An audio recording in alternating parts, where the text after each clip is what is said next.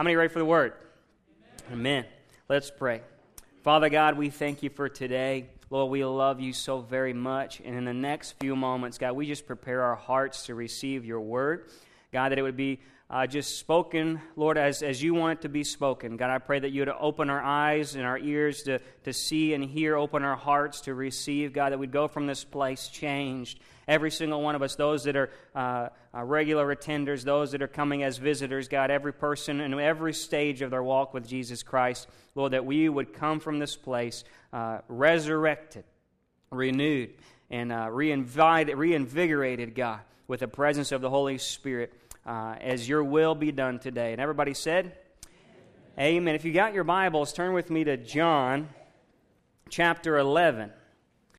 John chapter 11 this morning, and we're going to be title uh, the title of this message is believing is seeing. Popular phrase says seeing is believing but we're talking today about believing is seeing. Truly to truly see we must believe first. And we're going to read a little bit of John chapter 11 today, and I'm going to paraphrase some of it.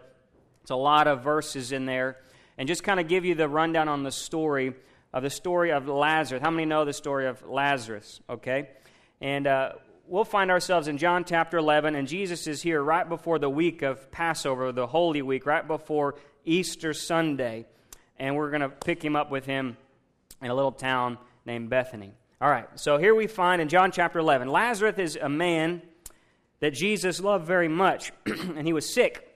And his sisters, Mary and Martha, come and they tell Jesus, and they say this in verse 4 This sickness is not, he says to them, this sickness is not to end in death, but for the glory of God, so that the Son of God may be glorified in it. And so Jesus there continued his ministry two more days, and he tells his disciples, Our friend Lazarus has now fallen asleep, but I go so that I may awaken him out of sleep. And they didn't quite understand what he meant, so he clarifies. And in verse 14, he says, Lazarus is dead, and I am glad for your sakes that I was not there, so that you may believe, but let us go to him.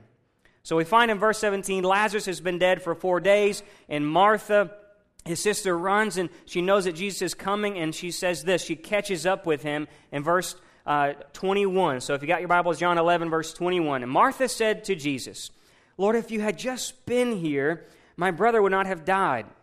Even now I know that whatever you ask of God, God will give you. And Jesus said to her, Your brother will rise again. And Martha said to him, I know that he will rise again in the resurrection on the last day. And Jesus said to her, I am the resurrection and the life. He who believes in me will live even if he dies, and everyone who lives and believes in me will never die. Do you believe this? And she said to him, Yes, Lord, I have believed that you are the Christ, the Son of God even he who comes into the world.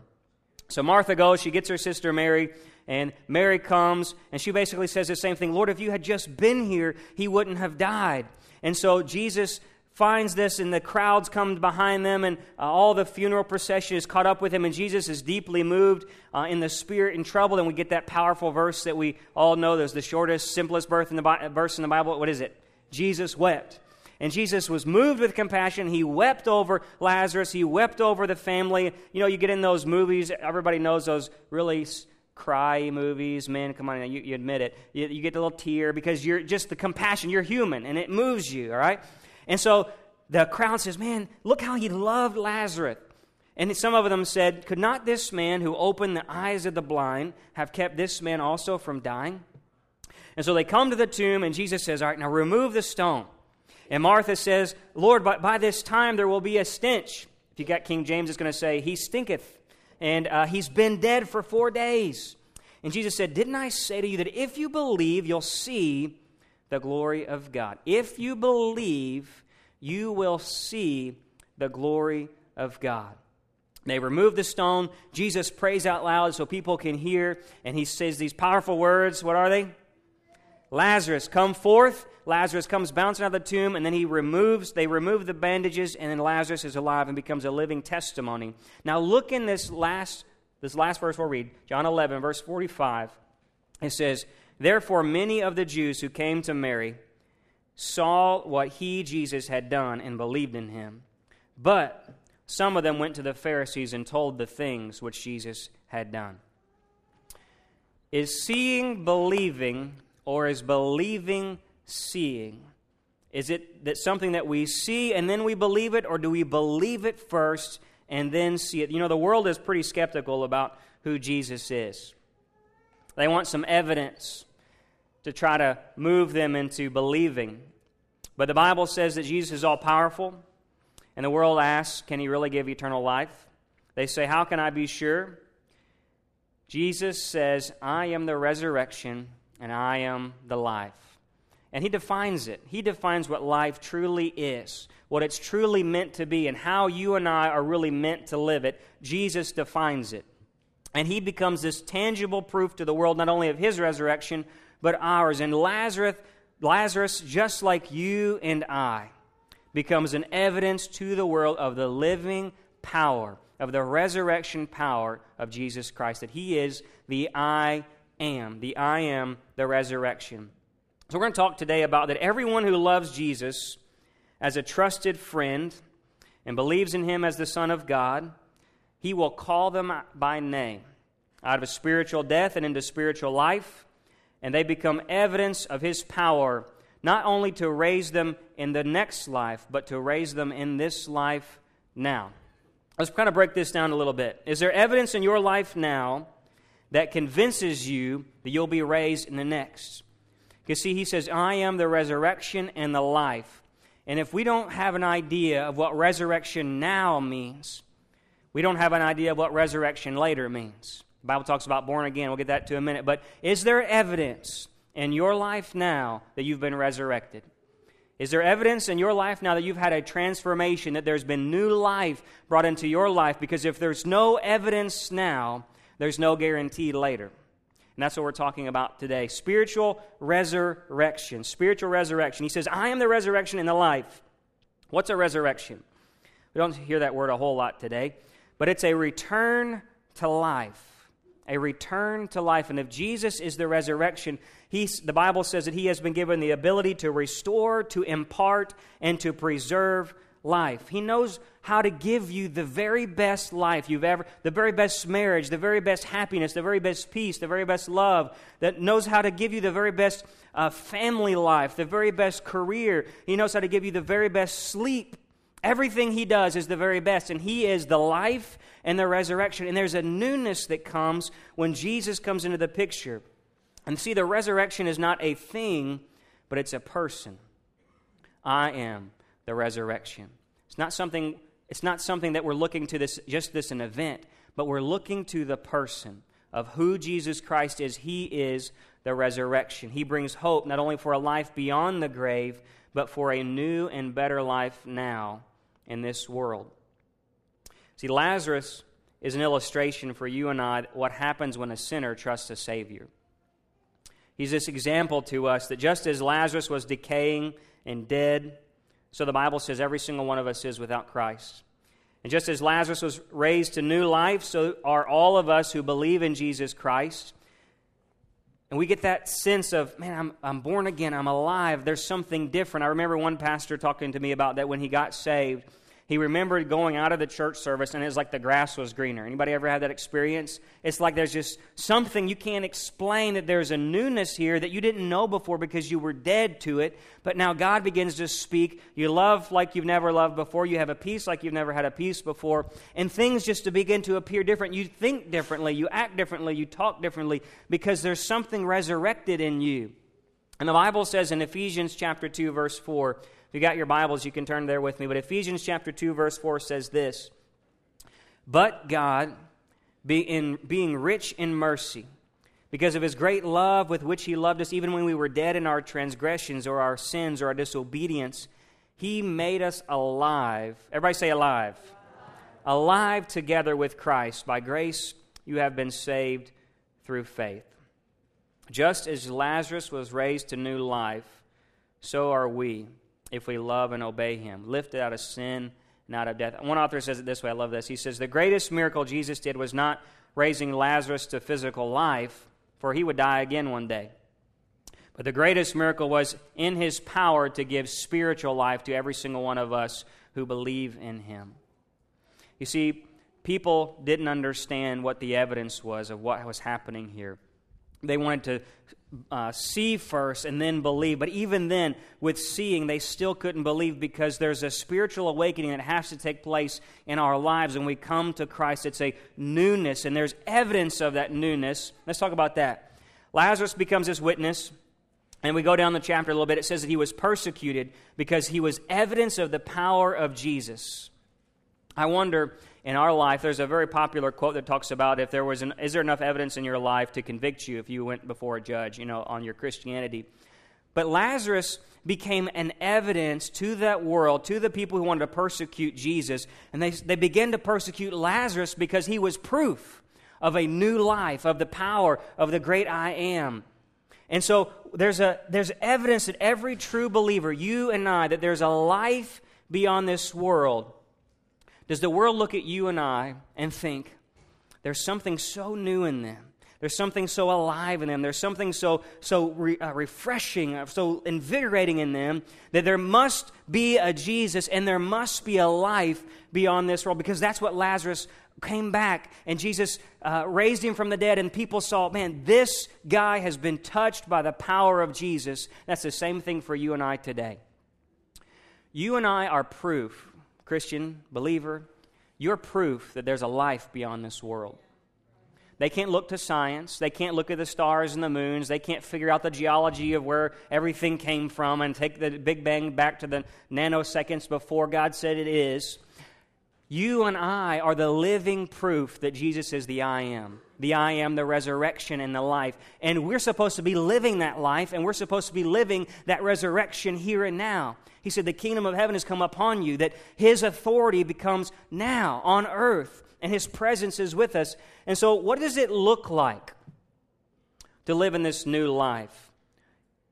I think the world really is asking you know, and I think even churches and us, is real change possible? You hear these great testimonies and these great stories of someone who comes out of drugs and alcohol and addiction and they were, you know, a prostitute on the street and then now they're an evangelist. You know, we, we like that.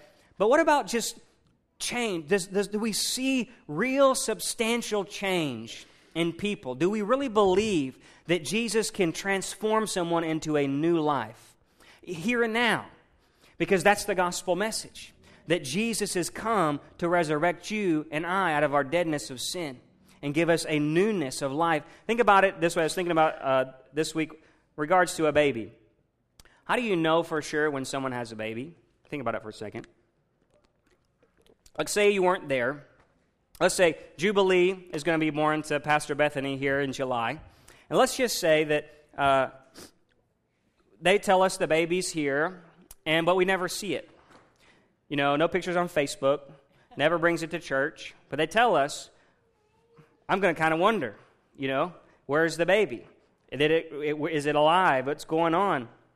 You know, but we, we look, we, maybe, there's, maybe we get pictures on Facebook, or maybe you go to their house and you, man, if you, uh, being a new father, you know that, that's that baby smell. I smell, it smells like a baby. Or it's real soft, that baby lotion. I probably have one of the softest man hands in here because you, that baby lotion, man, it's nice, right? And it feels like a baby. And then if you're there at 2 a.m. in the morning, it's going to sound like a baby. Uh, and then, how do you know when the baby's healthy? It begins to grow in knowledge, begins to grow in strength, begins to get bigger, right? Think about it in a new believer sense and in, in us as a Christian. How do people know? How do people know that you and I are born again? How, is there evidence of a life that is supernatural in us? How do people know if we're a healthy believer, a healthy Christian? Are we growing in the maturity and the knowledge of the Word of Jesus Christ? Am I stronger today than I was yesterday? Do I know more words, more Scripture than I did a year ago? Can I hear my Heavenly Father's voice better? Am I walking in, in more wisdom now that I'm older in the Word? Do I'm still tripped up by the same things as I did? Do I have a passion that I want to be near my Father? Do I want to attend church? Do I want to serve? Do I want to love people? Is there evidence? Is there evidence? Are we sometimes as Christians guilty of saying, Yeah, I'm born again, and telling it? Yeah, I'm a Christian on my Facebook. Yeah, I like that Billy Graham post, or yeah, I like that Joyce Meyer post, and like, like, like. But is that any different than someone just says, Hey, I had a baby, here's some pictures online, but you've never seen it? You've never seen it. That'd be kind of weird, wouldn't it? Born again, the Bible says in John chapter 3 that unless you're born again, you cannot see. Everybody say, see. Unless you're born again, you can't see the kingdom of God. The Bible says in 1 Peter 1:23, you're born again through the living, enduring word of God. Though we were dead in sin, some of us, we stunk like the world. Jesus awakens us to a heavenly thinking. He frees us from our bonds of sin, just like Lazarus. They ripped those bonds, that, that, those rags off of him. Jesus frees us from the tomb. He rips off the bonds of sin. And now the Holy Spirit comes in and He gives you the power to make the right decisions. He doesn't make them for you, but He gives you the power to make the right decisions. He gives you the power to be obedient to make the right decision. See, it's a choice now. Well, before, you didn't have freedom of choice to make the right decisions. You were enslaved and bound by sin. You couldn't help but do wrong. But when Jesus makes you born again, it's not an easy road. It's not a just, oh, I'm going to be obedient now. But He gives you the power of the Holy Spirit, Paul says, to be obedient and choose to live rightly. That's the evidence of a new life. It means that you will believe, that you will love, and that you will obey Him. If you're not resurrected in this life, you won't be resurrected in the next. Let me be very clear, very important. If you're not resurrected in this life, you will not be resurrected in the next. There must be evidence of a born again experience in your life and my life. So, whether you are here today in whatever capacity of your walk and relationship with Jesus, if you're not resurrected today, there's no guarantee you'll be resurrected if he comes back tomorrow. Amen? Has the Word of God brought a transformation in you and I? Has He brought us from darkness, from captivity into new life? Have you believed and do you now see and understand? Is there evidence of a change? And like that baby, do we continue to grow in strength and knowledge of the Word? Or perhaps we see what isn't. Let's talk about the unbelievers in this crowd for a second. Let's go back to here, John chapter 11, verse 37. Unbelievers. You know, unbelievers are naturally suspicious. Naturally suspicious of what they see and what they're not ready to trust what they see or hear and little do they know they're blind they're deaf and they're dead in their sin and if you look at this crowd real quick verse 11, uh, chapter 11 verse 37 one of the crowd says this. He says could not this man who opened the eyes of the blind and have kept this man also from dying? Man i see what jesus did before but why doesn't jesus do that again now? Man i've seen jesus do some great things in their life but what about my life? I've seen God, I, if they tell me that God did all these things, but I have yet to see those things in my situation or in my circumstance. You know, in our unbelief, we can't understand divine purpose or power. Why didn't Jesus heal Lazarus? The world would ask. Why does God allow pain and suffering in the world? I've heard that question hundreds of times. Why does God allow pain and suffering into the world? Why does God allow this to happen to me? You know, if God could, He would have. But he must just not love me. He must not really be there. Maybe there is no God. Anybody ever asked those questions when we were in unbelief? Perhaps the situation is that in our deadness, we want God to do his will upon our bidding. We don't see the God of the impossible. They didn't expect a miracle that day when they went to Lazarus' tomb. And so Jesus prays out loud that they might believe, and still some did not. But it was the power of God working within him. And the, the crowd that day, look in verse 45, they were divided. And some of them saw only with their physical eyes, but not everyone saw spiritually that Jesus was the I am. They all saw, but they still did not believe. Some of us sometimes wait for divine signs some of us wait for a miracle to happen. Oh, God, if you would do this in my situation, God, if you just answer my prayer, I'll turn myself back to you. God, if you'll just give me that job, I'll do what you want me to do. God, if you'll just uh, save my husband, or God, make my husband better, or God, if you'll just make my wife better, God, if you'll just work this out in my family, God, if you'll just help me in my finances, then I'll believe. Then I'll, then I'll know that you're there. As the world does. But even these people, can you imagine? They saw Lazarus come out of the grave. Four days later, and the Bible says that they still did not believe. You can see every miracle in the world you want to and still have a hard heart not to give God everything. We can make all these promises. Plus, me, i have done it before. God, if you'll just help me through this, then I'll, then I'll really be obedient. You know what? I wasn't. I always failed. I never lived up to my promises to God because, see, He's the only one that can make promises. He's the only one that can tell you, I'm the great I am. I've done everything for you. If you'll just believe, then I'll show you my glory. And that's what he's saying here today. If you'll just believe and give me everything, truly surrender to who I am and surrender to me, then I will show you everything you need to see. I will show you all of my glory. And perhaps it's really instead of asking, God, why don't you fix my life? God, why don't you bless me? God, why did this happen to me? We just start saying, God, change me. Not God, try to fix my situation. Not God, give me, give me, give me, or God, help me, help me. But just God, change me. God, right here, begin to do the work in me before my situation. God, maybe I'm not seeing like I should. Maybe I'm not believing like I should. God, I, I, I, I can't believe my eyes, but God, there's still something here. Change me. And that's what we find in this crowd. What if we start, instead of asking God, why don't you? We say, God, change me. Because the only question he asks, he says, Do you believe? He doesn't ask, Did you see my miracle? Did you see how I did this in your life? Did you see? He says, Do you believe? Do you believe? Do you trust me? Do you have faith in me? Not are you looking for? What are you looking? No, just do you believe? See, we need to learn how to see. But even believers Sometimes we see the impossibility instead of the possibility. Seeing the impossibility, let's talk about that for a second. Seeing the impossibilities. You know, even the best of us struggle with unbelief. Jesus wanted his disciples, the Bible says, to see a greater miracle than the healing of Lazarus. He wants them to see a resurrection. Why? Why did Jesus wait for Lazarus to die? The Bible says that he, he told his disciples, It was better for you that I wasn't there. It's better that he died and that now we're going. He wanted them to see a resurrection. Because if he proves to them that he is the resurrection, it guarantees that you and I will be resurrected again. He was giving them faith in what would happen. So let's look at this. I am the resurrection. Martha comes, and look at John chapter 11, verse 21.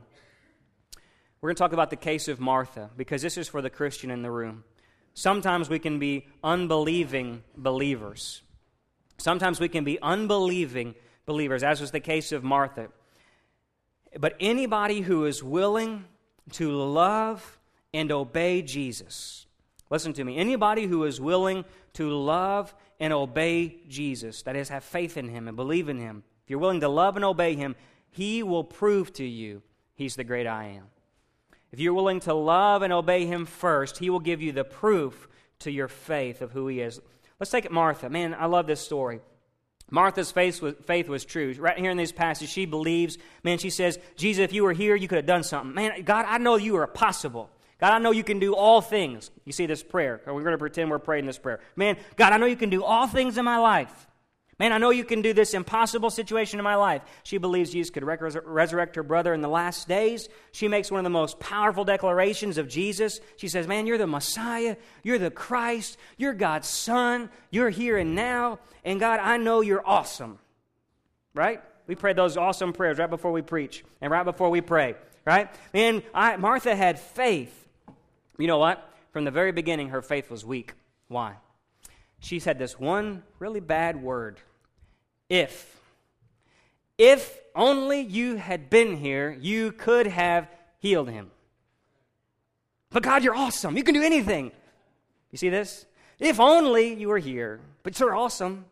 And I think sometimes we do that. It's like I'm praying, God, man, you could do so many things in my job, my life, and my marriage. God, I know you can do anything. But if you can't, I know that I'm working out. And if only when I get to heaven, I have perfection. You know, we just do, we set ourselves up for this. And so from the very beginning, she began to limit the power of God, saying, if. She even comforted herself. And Jesus is like, no, but I can, I, but listen, listen, I can, I can raise him. But she said, I know you can raise him in the last days at heaven. And, and it's like, he's like, just be quiet, woman. I'm trying to tell you, I'm about to do something awesome. But she's like, if only, and I know you could have, but I'm so sad now, and I know you're the God of the impossible, but if. And so approaching the tomb, he even gets to the tomb, and she said, he says, I'm the resurrection, I'm the life. And she gets to the tomb, and she says, But God, he so stinks. He's been dead for four days. You know what? She did not see the, impossible, the possibility that God was the God of the impossible, that Jesus didn't have to be, Jesus could have spoke a word, and even though he was a four day journey away, he could have spoke a word, Lazarus could have been healed, right? Even though that he was dead, that Lazarus could have been made whole and live. And even if Lazarus stunk, Jesus could make him smell like roses if he wanted to. God's the God of the impossible. And so, even real faith can be clouded in dark times. Maybe you're there today. Has your faith been clouded in a dark time? And maybe you've been going through troubled situations, and you can pray the most awesome prayers, and you can truly believe in your heart. Man, Martha had a profound declaration of Jesus as the Christ. But she used the word if. If. What happens when the trials of life come, believer? You know, our faith may be, may be sincere, but is it limited? Do we use that word if too much? Do we believe He's the God of the impossible but lack the faith to see the impossible? Chris, He's the God of the impossible, ain't that right? Chris had a powerful testimony last Sunday night. We can tell him, Yes, Jesus, you're the great I am, but when it comes through walking through hard times, how much walking do we do? We start giving him the reasons why life isn't working out. Man, life stinks right now, God. He said, Man, I can make it smell better. Jesus did not love Lazarus less by waiting. And he doesn't love you less when your prayers aren't answered. In fact, he might just be waiting to show you a little bit more of his glory. If you believe, you'll see my glory. If you believe, you'll see my glory. True faith. I love what one author says. I think it's up here. True faith relies on God's promises and thereby releases God's power. True faith relies on God's promises and releases his power. What has God told you in his word? Do you believe it? The Bible says whatsoever you ask in his name that he will do so that the Father may be glorified in the Son. Ask anything in his name and he will do it. If you believe, he says in Mark 9:23, all things are possible to him that believes. What do you do today when the case seems closed and the door is shut? And the tomb door is so heavy you can't open it? When everything is dark around you, when you're so bound up, when it seems like you've lost everything that you love, that everything is just down in the dumps and there's no possibility, even though you serve the God of the impossible. What do you do today when it seems hopeless and life stinks? Do you believe God for your provision, for your healing, for your marriage, for that lost loved one, for that miracle? Do you see the glory of God? God wants to show you and I his glory so very much. But do you believe? Do you believe? John chapter 11, verse 40. He said to her, Did I not say to you that if you believe, you'll see the glory of God? Belief is simply to have faith, to trust that God and His Word is reliable, to, keep, to be convinced of Him, Man, it's to be convinced of Him so much that I can pledge myself to do what He says. To be so convinced of this Word, so convinced of the Word of God, that I pledge myself to do what it says, even if I disagree, even if it's hard, even if I don't understand it. The world wants to define so many things today, which is right and wrong. But the Bible says this is God's way. And even if I don't get it or understand, He says, Do you believe? Do you believe in me? And why can I believe him today? Because of that one of that shortest, most powerful verses. Jesus wept. You see, the whole gospel is about personal relationship. He so loved Lazarus, and Lazarus so loved him, that Jesus, in his humanity, the Bible says that he was a man acquainted with grief and our sorrows, stricken and afflicted for us. He became human 100% God, 100% man, because he loved you so very much. And because I know he loved me enough to die on a cross, to take my sin, despising the shame, for the glory set before him, the joy set before him, because he so loved, because he cried for humanity, I can trust him at his word. Do you see the glory? Every head bowed, every eye closed. Jesus. Our youth are going to prepare here in a second for a drama.